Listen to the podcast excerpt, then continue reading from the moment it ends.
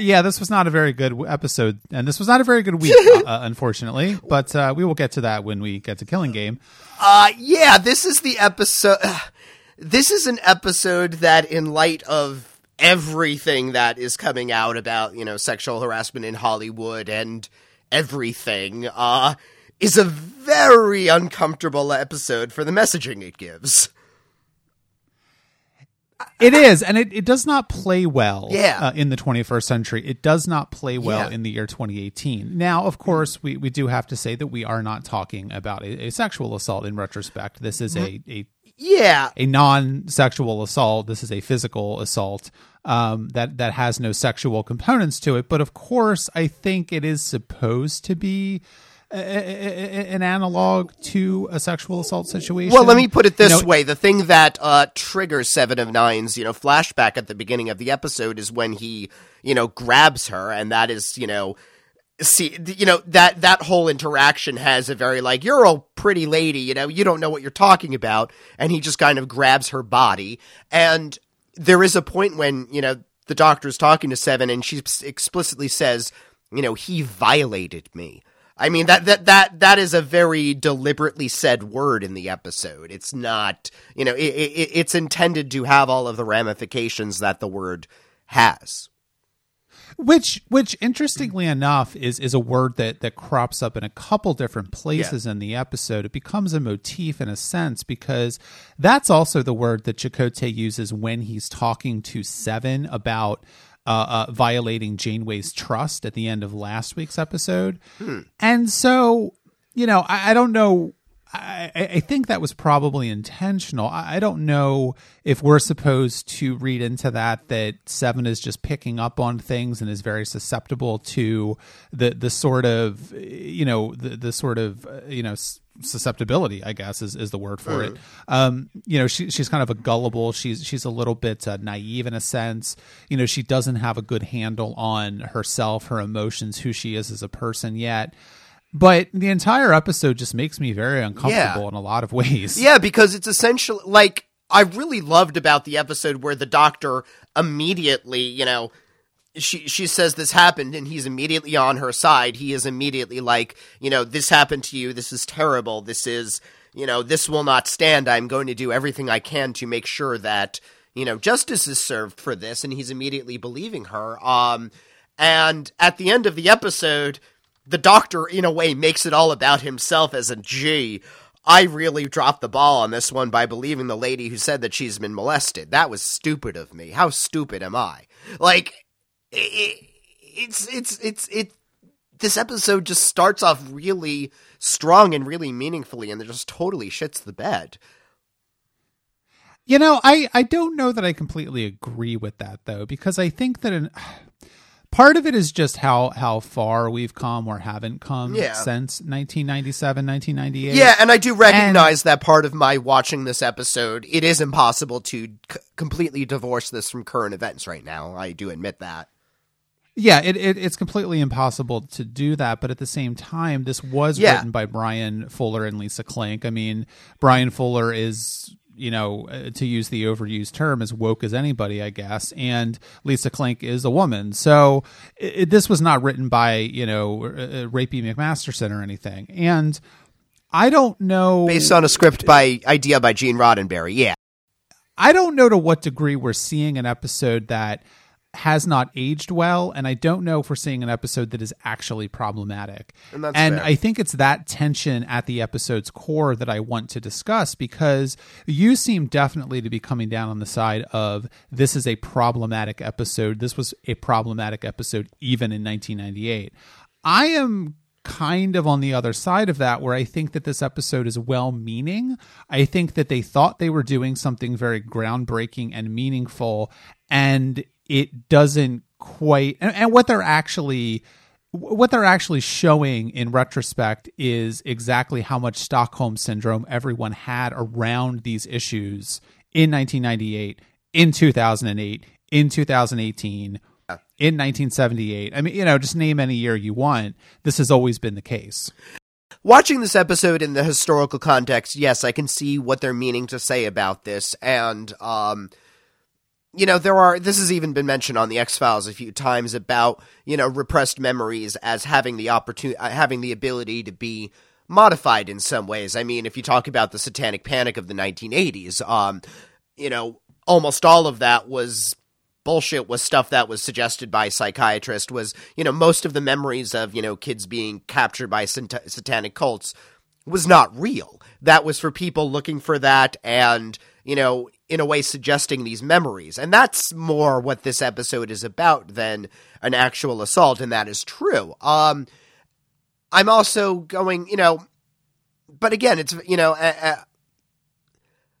I know there are a lot of people who, though, you know, and this is, again, true in 1998, true in 2008, true in 2018, who will say, well, you know, women who accuse people of being sexual assaulter are just looking for attention, are just misinterpreting things, are, you know, and this episode is an example of a woman who is claiming violation and is just getting caught up in hype and nothing really happened. And that's a little difficult. Again, maybe this is me just not completely being able to, but I guess my point is, maybe it was innocuous at the time, but now this is an episode that has dated very poorly. Oh, I don't think it was innocuous at the time at all, and I think its intention... I think what you're seeing here is a tension between what the episode ostensibly is trying to examine, an issue that it is trying to discuss and talk about and comment on, and the form in which that commentary takes. Because if you swap out 7 of 9 in this episode for any other male main character in this episode, It's not creepy at all. It's not about sexual assault. It's not about how the patriarchy affects men, women, everybody else. It's not about any of those things. It is a episode that is specifically about the problems of memory regression and about the issues that causes, about the witch hunt nature of those sort of things, all of that stuff, right? Because, you know, as I forgot who says it in this episode, but someone does say that human memory is very unreliable. I think it's Tuvok, yeah. It is Tuvok, yeah, and that is true. Human memory is very unreliable, and that, you know, if you are ever arrested by the police and they say they have an eyewitness that put you at a crime scene, you should keep your fucking mouth shut, because more and more eyewitness testimony is not admissible in court for precisely this reason. People don't remember what they think they see a lot of the time, and people miss things that they think they see all the time. I mean, one of those famous videos that makes its rounds on the internet every once in a while is the bear, the guy in the bear suit going through the basketball, and it asks you to count how many times they pass the basketball. And the first time you watch the video, you don't see the guy in the bear suit dancing through it.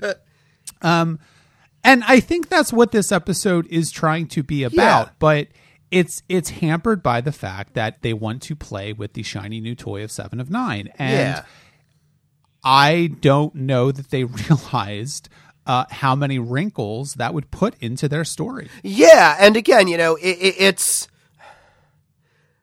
particularly that, and I do want to get into the cheesecake nature of 7 of 9 as, you know, her costuming is, but, you know, this would maybe be a little less if this had been a Kes story, for example, because Kes is, you know, because Jennifer Lien is not as defined by her sexuality in her portrayal as Jeri Ryan is, if that makes any sense. It makes total sense to me. I mean, the costuming, the way people even talk about 7 of 9, she is viewed as a sex object. Now,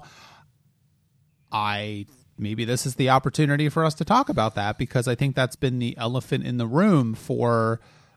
you know, ever since her appearance in the show, really, that what is this character? What is she for? Why is she dressed like that, frankly? And yes, the show made some technobabble explanations for why she's wearing a cat suit, but at the end of the day, there's no reason why she needs to be wearing a skin-tight cat suit, right? Yeah. Now, you know, going from one of the comments on the blog was talking about, you know, how apparently Kate Mulgrew just hated working with her, hated what this character represented. And, you know, I've done some looking up, and apparently there were also some resentments going from, you know, Janeway is the captain and in a way kind of the focus and the anchor of the show. But as we've said, you know, Seven of Nine is the shiny toy, and suddenly, you know, she has become the focus of season four for most of it. And, you know, there is... Which, and I will say as well that Kate Mulgrew has apologized for that. Yeah. You know, I have seen her at conventions even where this question has come up, and she has apologized to Jeri Ryan on stage. Yeah. You know, she basically says now that she should not have done that. It had nothing to do with Jeri Ryan specifically, and that it was wrong for her to do that. So. Yeah. It's funny because now I am watching all of these scenes where, you know, where there is a lot of tension, and partially this is where the storyline is going, but I also wonder if the tension between Janeway and Seven of Nine is coming from the fact that the actresses had a tension between the two of them. I couldn't help but see, you know, Seven of Nine is saying, well, you know, gee, I was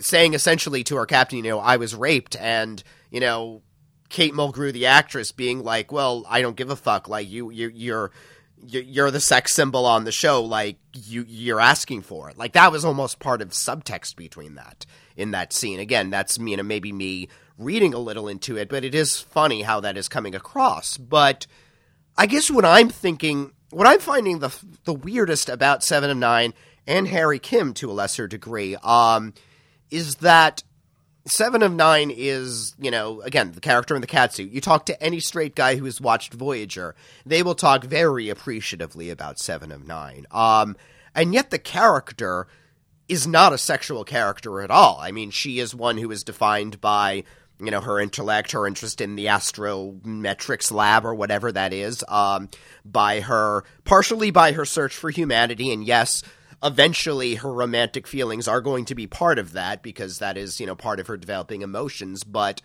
you know, that can be handled well, just as, for example, B'Elanna's growing romantic feelings for Tom Paris aren't derailing the character. They are just, you know, making her a richer character. I mean, the only conversation Seven of Nine has had about sexuality has been that, oh, you want to copulate with Harry Kim, where she's almost... You know, she only has a detached scientific interest in the subject, right? Like, she is not, you know, she is dressed as the sexpot character, but that is not at all who she is. And for that matter, Harry Kim looks like one of people's sexiest men, and yet, you know, the show is increasingly making him dweeby, having him have no game, and, you know, he is somebody who is not, you know, sleeping with every woman on board. It seems like there is this divide between the production staff wanting to make this a hotter and sexier show, and the writers and actors kind of rebelling against that. I think that's an accurate read on the situation, and I would take it even one step further than that, because of course,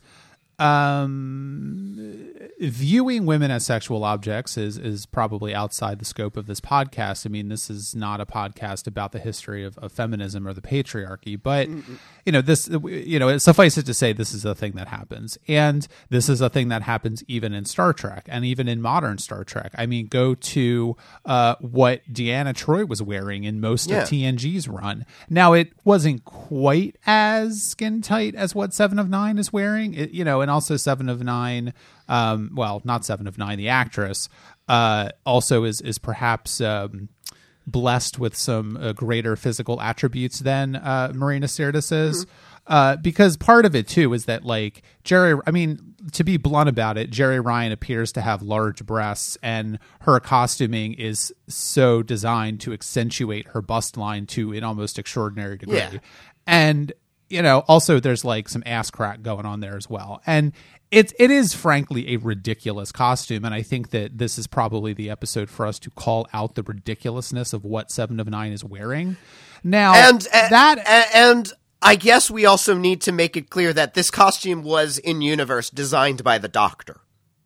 Right. And while the Doctor also designed himself a penis, so that kind of slots in there. Not saying the Doctor's penis slot. No, not going there. But the other part of it, too, is that this is a tension that is at the heart of Star Trek in general, where, you know, it wants to have it both ways, right? The production side of it, Rick Berman and UPN and all those people want to use sex to sell Star Trek Voyager, want to use sex to sell Star Trek in general. But Star Trek, the creative side, doesn't want to do that. And so... they create a character of Seven of Nine, and they say, all right, we'll dress her up like, you know, a sex pot. We'll dress her up like a 40s pinup model. But we're not going to write her like that. We're going to write her as a Star Trek character. Is that satisfactory? Is that squaring the circle appropriately? I don't know. I would say no, but I also don't really think it's appropriate for Seven of Nine. I mean, well, I shouldn't say appropriate for Seven of Nine to dress like this. Certainly, if she wants to dress like this, it's fine. But I think in the context of why they're doing it, that is really the problem. Yeah, it's not as if, for example, you know, I mean, this is something that could even be hand-waved, like, you know, oh, well, this is the most comfortable outfit. You know, I don't really care about clothing. I'm not going to deal with fashion. But again, if that's the case, well, it may make the most sense for Seven of Nine to wear a Starfleet uniform because she's used to, frankly, dressing like everybody else around her, isn't she? Which also, like, that's bullshit. And I'm not saying that, you know, I think you're trying to come up with explanations, yeah. But like tight clothing is not. No, I know. If Seven of Nine was dressing for comfort, she'd be wearing pajamas. So I mean, this is the kind of robe. I don't know. This is the kind of thing where I could almost see, like, as she goes on, like, you know, I could see the character having a, like, wait, why am I wearing this thing? I'm going to wear real clothes, you know, and having a costume change later on. But I assume that doesn't really happen in the show. I don't think so, no. No, so we know, and, but, you know, it's one thing if she's just given that, and then as part of her development, she, you know, picks a different outfit. But I think that calling attention to it would have made the earlier stages even grosser. Yeah, certainly. And I mean, you know, moving aside from all of the Seven of Nine stuff, though, I think that Retrospect also is kind of ham-fisted. It's not the best example of either Brian Fuller or Lisa Klink's work. You know, Coven is an asshole. He's written to be a transparent asshole. He's written to be someone that you don't care about. He's written to be someone that you find annoying and objectionable, and you want to see him get his comeuppance. You want to see him. You believe that he assaults Seven of Nine, and then, of course, as it turns out, he actually didn't assault Seven of Nine, and the whole thing was fabricated, and that's where all the problems come in. But it's done in such a ham-fisted fashion that it's so blatantly obvious that the show is trying to set this guy up to get some sort of comeuppance at the end that it just doesn't. Well, I shouldn't say comeuppance, you know, really the exact opposite of that, that it doesn't work. Like, none of it really works. Like, I don't find this to be an engaging episode to watch. Again, I was waiting for the twist, and I, you know, because I had to figure, well, something was done, and is the twist that somebody else, you know, violated her, took this Borg technology, and she's focusing on Coven because he's the one that's close by, and she thinks, but, you know, the fact that he is completely innocent when, again, he is, you know, and again, a 2018 read of that sees him grabbing her and pushing her out of the way as he does in the initial scene when she hits him. I mean, that alone is a problem, him doing that, you know, so it's, I don't know. And I guess where also the episode falls down is, so at one point they suggest that, well, the memory, you know, she's confusing these memories with memories of her time in the Borg, right? Like, oh, the Borg assimilated people against the will, the Borg violated people. She is somebody who had done violations to many people during her time in the Borg, and now she is developing a sense of empathy and realizing kind of the ramifications of what she had done in her time. And that's a really meaty, interesting thing to delve into, and the episode just doesn't. Yeah, it basically just forgets that it brought that question up, and I think that's really what it comes down to, is that this is an episode that has so many different areas that it's interested in that it doesn't really know which one to pick and doesn't really do any of them any sort of justice whatsoever, and at the same time has this very disturbing undercurrent all throughout it, which it doesn't really seem to realize is there. Yeah, no, I don't think the show is, you know, able. Again, we talk about, do I think too much of Voyager? Do I think too little of it? But I don't think Voyager is really capable of fully dealing with her sins in the time as the Borg, her complicity in that, her guilt of that. Again, she had probably done some horrible things, or at least was accessory to horrible things, at least allowed that to happen and condoned that, even in her early days on the ship had, you know, spoken very appreciatively of her time in the Borg. And again, now that she is getting some distance from that, I don't know if the show is properly capable of letting her wrestle with what she has done. And I don't think so either, but... And I mean, in some ways, it's because, you know, in some ways they do need to gloss over that because we do need to like this character, right? Like, and we do believe that she is given a second chance and that this incarnation of Seven of Nine may, you know, would never do those things in this way, you know, is shifting towards good aligned, but I don't know. Well, I think the implication is that, you know, once you unplug someone from the Borg, they may be very psychologically damaged. They may not have much of an emotional capacity. They may not be very emotionally mature or mentally mature, but they are a different person. They are the person that perhaps they were when they were first assimilated or something like that. And so, you know, the implication being that Seven of Nine, of course, would not do these things because she is no longer a Borg. But at the same time... But then make an episode about that. Well, and the issue with that also is that Star Trek Voyager is not going to be a show to do long-term storytelling about the effects of PTSD. No, I know, but it can also... Again, if the last scene had not been in between the Doctor, you know, worrying about everything that he'd done and believing the victim... You know, because again, I thought Seven of Nine was a victim. Well, Seven of Nine was a victim. She was kidnapped as a child. You know, she is a victim. She is somebody who has, you know, escaped that and who has begun to make a life for herself outside of the victim identity, but that is a part of her background. If the finale scene had been between Seven of Nine and Janeway and had led with the, well, you know, no, you are a different person now, I think you can do it very positively in a very Star Trek way, in a way which is very optimistic and does, you know, allow for Seven of Nine having a second chance now and taking that and running with it because she is. But I think, you know, well, I think that's the elephant in the room that the show is just too leery to address. Well, yeah, I agree with you. And I also think that clarifies one of my major problems with this episode that I had trouble articulating until just now, which is that Seven of Nine is a prop in this episode. There is nothing about this episode that indicates to me that Seven of Nine has any agency over what's happening. This is all a plot that is driven by the Doctor, is driven by the other people investigating this, is driven by this guy Coven. Seven of Nine has nothing to do with any of this. And Seven of Nine everyone is acting like this is Seven of Nine's fault in a sense, which is terrible in and of itself on its face. But it's also terrible because she has no capacity to recognize a false memory, and this is not her responsibility. This is her, you know, she's not a person in this episode. And I think that's primarily an issue with the ways in which culture in general treats women characters as props. It's not something that Star Trek The Next Generation... It's not necessarily something that Star Trek Voyager falls into. I think The Next Generation fell into it a lot more.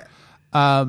But it's still disappointing when it does that. And that's why I think the last scene is not Seven of Nine, it's the Doctor. Because while Seven of Nine has a lot of screen time in this episode, while the Doctor doesn't have a ton of screen time in this episode, if this is an episode about anybody, this is an episode about the Doctor.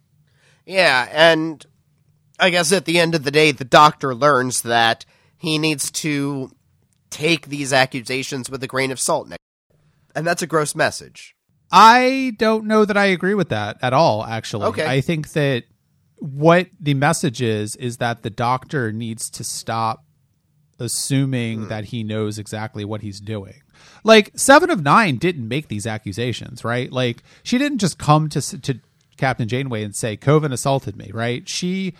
had some vague issues, and which of course were brought about by the fact that she was accidentally shot by a rifle, and the Doctor did some questionable things that he interpreted in a particular way that guided her in a particular way and that created false memories. That's fair. And, you know, maybe Deanna Troi, you know, questioning her would have come to, you know, this is, you know, him grabbing me reminded me of, you know, times the Borg assimilated people and now I'm, you know, maybe she would have gotten to a more correct therapeutic conclusion.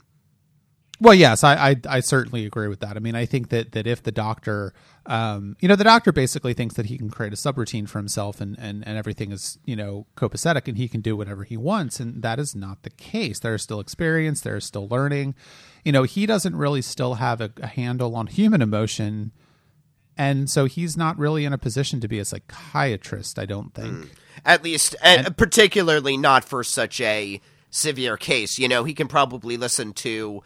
You know, somebody, you know, he can probably deal with B'Elanna being, you know, having a bad day and talking her down from that. But, you know, something more sensitive. Yeah, I think the one thing that I will say I appreciate about this episode is the fact that Coven does die. I think that that's an example of Star Trek Voyager not doing the cop out, not fixing everything, that this thing from the Doctor does have really severe consequences. You know, a man died from this, and I appreciate that. Yeah, and consequences which, you know, would have even been extreme even if he had done this, you know? Like his ship, even if he was stealing Borg technology, his ship blowing up is not Star Trek's idea of justice. No, absolutely not. All right, well, let's move on to the Killing Game. But before we do that, I do want to take an opportunity to let you all know that this podcast is listener supported. If you enjoy what we do, please go to patreon.com/TrekAboutShow. There are quite a few reward tiers there. If you would like to give us some money each and every month, you can do so. Thank you very much. Okay, well. I liked this episode more than I guess you did.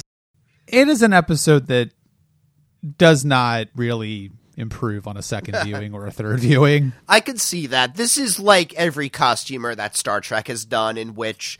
You know, everybody looks really cool in the old, you know, outfits and, you know, it's visually distinct. It's something different. And, you know, there is a little of the camp cheesiness that, you know, we know and love Star Trek for. I mean, this is not a deep episode, right? Like, this is, I don't know if this is the end of the Hirogens, you know, and obviously next week we will find out, you know, how this all ends. But... I don't know, just as the gang... No, we already knew how World War II ended. I don't know, Mosey, as far as I know, it's still going on, but the gang is resistant members in St. Clair, France, and they're dressed in fun outfits, and we get to see, you know, what might have been, and as that, you know, just simple thing, I liked it. It's cool to see 7 of 9 in, you know, as Veronica Lake. It's cool to see, you know, Janeway as Marlene Dietrich, you know. I mean, it's well done. The cast is very game to do it. The, you know, backlot set that is standing in for a small French town or village or whatever is very well done. I appreciate the fact that this episode doesn't spend 10 or 15 minutes with, oh my God, the Hirogen are attacking, raise the shields, lower the shields, shoot them, don't shoot them, you know, whatever. It just starts off, they've already been captured. Who the hell knows how it happened, when it happened? I don't care. It doesn't matter. It doesn't matter to the episode. Someone got the drop on Voyager. They've come close enough so many times in the series that, you know, their luck just ran out. Fine. Yeah, yeah. And I do appreciate the ability the show has demonstrated to tell an ongoing story in an unfolding fashion while still maintaining an episodic nature, which is something that Star Trek Discovery is still struggling with. But yeah, there's a World War II setting and all the characters are like vaguely the same. And there's some technobabble about how they don't remember who they are. And the Doctor and Harry Kim are the only ones that are out there in the real world and some other guys that are just extras. Harry Kim gets to do something. That's nice. Yeah, he gets to do something. That's exciting. You know, the episode is very smartly constructed in that way where, you know, it starts off, you don't know what's happening. Maybe you think they're just having some sort of adventure and then the Hirogen appeared and you're like, oh, okay, this is bad. And slowly it unfolds itself. You know, it reveals the Doctor is still out there, which makes sense. And then it reveals that Harry Kim is out in the real world.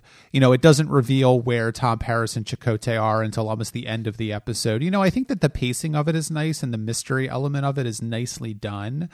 But, you know, at the end of the day, this is just Star Trek doing a little bit of a romp, and it doesn't have the depth that I think some of the better ones of these do. I mean, even something like, you know, Data's Adventures in with Sherlock Holmes, or Time's Arrow, Fistful of Data's. You know, you could think of a bunch of other ones.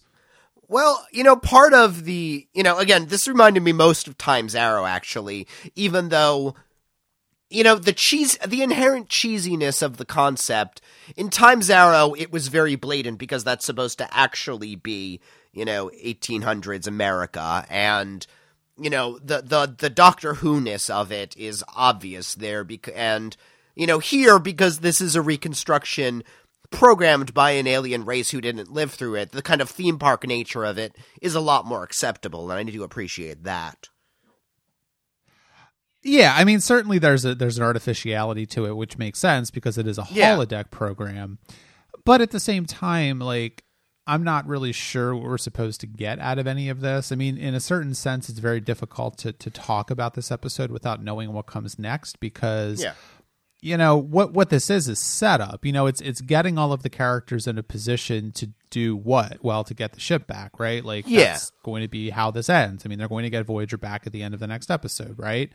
Or will they? I mean, who knows? But yes, they will. The ship blows up, you know, irrevocably, and then the rest of the series is them in escape pods for 3 more seasons. I guess what I get out of this is, so I do appreciate where we get certain characterization of the Hirogens, and, you know, one of the things I'd said a couple weeks ago, I think in Prey, was that it seems like they're setting up for some parallels between the Borg, the Hirogen, and species 8472 or whatever they are. And I think here they're made more explicit. There is the one bit where the commander is saying, like, you know, we have to understand our prey, and, you know, we're doing this, and, you know, this seems like a very elaborate way to understand your prey, and certainly the, you know, his underling has made his point. You know, I'm with the underling when he said, like, you've made your point. We've understood what we understand about them. Let's just kill them. Come on. But in a way, they're trying to, the Hirogens are trying to assimilate in their own way, aren't they? And this is kind of their method for understanding their prey so that they can learn from them. They feel that there is some kind of spiritual perfection to be learned from the hunt. Again, maybe not the deepest theme, but it is there.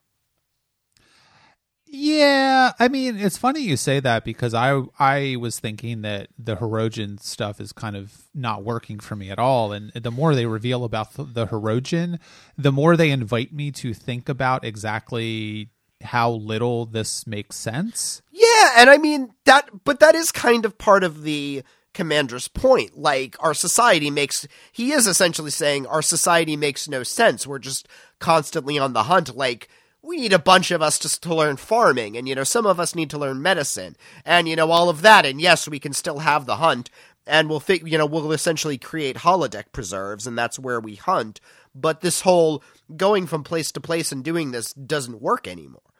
Yeah, I mean, I guess that's what I'm really coming around to is, like, what are we supposed to think the Hirogen actually are? I mean, they do say that they don't have a homeworld anymore in a previous episode, so okay, we know that, whether it was destroyed or whatever. I mean, it's kind of a meaningless statement on its face because, as I said before, they have to come from somewhere, so assumedly they had a homeworld at some point, but okay, so the Hirogen homeworld was destroyed. There's very few of them left. We're talking about some sort of, you know, 12 colonies, Battlestar Galactica thing or something. I don't know. I mean, maybe there's a little bit of a, I mean, I'm also remembering Independence Day was around this time, and those aliens, you know, just kind of went from planet to planet stealing resources. There could be some influence of that. You know, they're just going hunting from area to area because they hunted everything on their planet to extinction. But that's, I guess, I don't know. But that's fair. But that's the thing, is what it gets to me, though, is that we don't really know how many Hirogen there are. There seem to be a few of them. They seem to be few in number because if they're going to disappear in 1,000 years, there's not that many of them. There can't be like 10 billion of them out there or anything. I mean, there's no possible way that could ever work. And so I guess this guy is supposed to be some sort of visionary, but like, I don't know what his name is. Yeah. Like, this is the problem, is it like, I don't have trouble telling the Hirogen apart, but I have trouble kind of with the show's conception of them, which is like, who are these people? What are they doing? Why are they doing this? And if you're going to invite these questions, you better have good, well thought out answers. And I don't feel like the show does. Yeah. They say, we have no civilization. And I think Voyager thinks that's enough to say, but they haven't really thought about what the culture of a cultureless people is, if that makes sense. Yeah. But then also, like, last week when Tuvok was talking about them, he said that all of their culture and art was predicated on the hunt. Yeah. Is he talking about like ancient Hirogen art? I don't know. And the thing is, like, a hunter-gatherer society is a thing, right? Like, that is a civilization. And maybe it's one that they're trying to imply isn't sustainable anymore.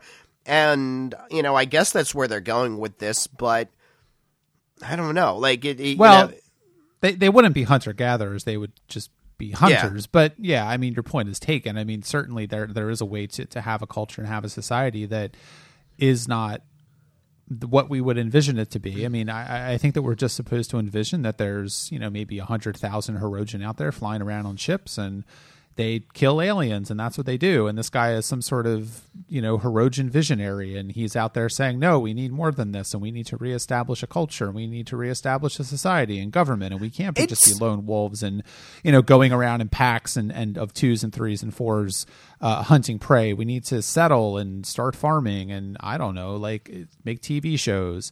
But I mean, this is a problem sometimes when you... Because, like, this, in the early Predator movies, this is not a problem. Like, you have, it's a scary species, they hunt, and that's what they do, and that's enough for it, right? Like, because all it is supposed to be is just 2 hours with a boogeyman. And that's, I think, where the Hirogens are initially coming from, but the more time you spend with them, the more you have to characterize, and the more, it's a concept that doesn't get supported into a larger context. Well, yeah, certainly. And I think the other thing about it, too, is that they obviously had a very extensive plan for the Hirogen, because these episodes are coming up one after another. Like, the introduction of the Hirogen was only like 4 episodes ago. So, yeah. I think you could certainly make an argument for the Hirogen developing organically over time if this had been their 4th appearance in 3 seasons or something like that. But it's not. So they obviously wanted to make them a major antagonist for this half of the 4th season. And if that's the case, they didn't do a very good job of actually planning out what the Hirogen were going to be like. Yeah. It just seems a little half-assed to me. And that's, I'm actually forgetting now. I'm remembering that how are the Hirogen introduced? By this interstellar relay network of communication, which stretched to the Alpha Quadrant. Like, this is a long-traveled species, which does have some pretty impressive technology. Well, I think the implication there is that they didn't build that. But yeah, I mean, they still know how to use it. Okay. Well, leaving the Hirogen aside, the World War II stuff, again, it's fine. But I do appreciate... I mean, there's a couple things I appreciate it. That Seven of Nine and Janeway, their respective characters in the holodeck program, are still at odds with each other. Yeah. Like, that is played very nicely, and I think that tension is there, of course, because both actors are playing the tension very well, and the writing staff is picking up on that. Well, because they're not playing the tension, yeah. I also don't know if that is supposed to indicate that they kind of remember who they are, even if they don't quite remember who they are. At least they remember sort of like their emotional relationships to each other. I mean, for all, pretty much all of the characters are who they are with who they would be in this setting. I mean, Janeway owns this cafe and is planning the, resistance stuff. Neelix is very into food and wine and, knowing everybody. And, Paris is a brave little soldier. Chakotay is, like, everybody does have elements of their actual character there. So... yeah, it does make sense they would still have that. Seven of Nine is somebody who is you know, tolerantly going through the role she has to do while waiting to blow stuff up, frankly. Yeah, certainly. And I mean, there's also some nice parallels there between, you know, the Resistance storyline and the holodeck and the Resistance storyline on Voyager with the Doctor and Harry Kim having to sneak around to get 7 of 9 released from this neural inhibitor thing. You know, it's all very nicely constructed. I mean, I don't have a problem with the way the episode is constructed. It's a nice little piece of work on a plotting level, but it's just those larger things about it that don't make a ton of sense to me. Yeah, I think that's pretty much it. I am surprised that they made the Nazis actual Nazis. I thought they were going to kind of, you know, step around that. But, you know, we see swastikas and all of that, and there is Hail Hitler in that. I was a little surprised at that, but... Why? I don't know. Like how Q and the Grey, you know, made it about the Civil War, but it's not really about the Civil War, like... I thought they were going to have Nazis, but not actually Nazis, if that makes sense. I mean, it kind of makes sense, but it kind of doesn't. I don't know why you would think that, because, like, the Civil War is misunderstood by a vast majority of Americans, so I'm not super surprised at how they handle that in the Q and the Grey, whereas the Nazis are pretty much still the boogeymen of the entire Western world 80 years later, so... Yeah, fair. And I guess, I mean, I don't know if you're supposed to read anything into the Hirogen trying to find a purpose when, you know, we're looking at one of the greatest triumphs of good over evil, quote unquote, that the human civilization, human race has ever produced. You know, I don't know if any of that is really supposed to be in there. I mean, is, you know, why are the Hirogen picking World War II, for instance? I mean, who knows, really? It just seems like they're excited by the prospect of a big battle. Yeah. Doesn't make a ton of sense that the explosion would blow a hole in like 5 decks of the ship. I mean, all of these kind of things are just, the more you think about it, the less it makes sense. And maybe we should just stop thinking about it because we're going to destroy it for everybody else. Aw. I did want to mention briefly, though, that Roxanne Dawson's pregnancy, her real pregnancy, makes an appearance in this episode, and I did like how they wrote that into this episode because they've been doing a pretty difficult job of hiding it in the past few weeks. I was wondering if, you know, B'Elanna is actually pregnant at this point. Like I was curious about that, but. Well, they would... No, yeah. Oh, you mean like if they were hinting at the fact that B'Elanna was pregnant? Yeah, like, you know, in other words, like, this is how they ultimately do the reveal. They get out of the holodeck and she's still pregnant, and then Tom's like, well, our baby, da-da-da-da-da. I don't know. They must be in that holodeck for a really long time if she wasn't showing and then suddenly was showing, though. Fair enough. I think I have to remind the listeners that Richard doesn't always quite understand how pregnancy works. If you pray to God, the stork will get a baby from the Cabbage Patch and put it in the airlock. That's correct. All right, well, I think that's about all we can say about The Killing Game. If you have any thoughts on either of the episodes we just discussed, please leave a comment on the post for this episode of the podcast at TrekAboutShow.com. You can check out our Patreon, as I said earlier, patreon.com/TrekAboutShow. It also supports our other podcast, Tuning In. We are talking about The X-Files Season 4 finale this week in 2 days, so go over to tuningInShow.com to check that out. Facebook, Twitter, Instagram, we are there. Tuning In Show is our username in all those places. And as always, please leave us an Apple Podcast review for this podcast. It is the best way for new people to find the show. All right, next week we are talking about The Killing Game Part 2 and Vis-a-Vis.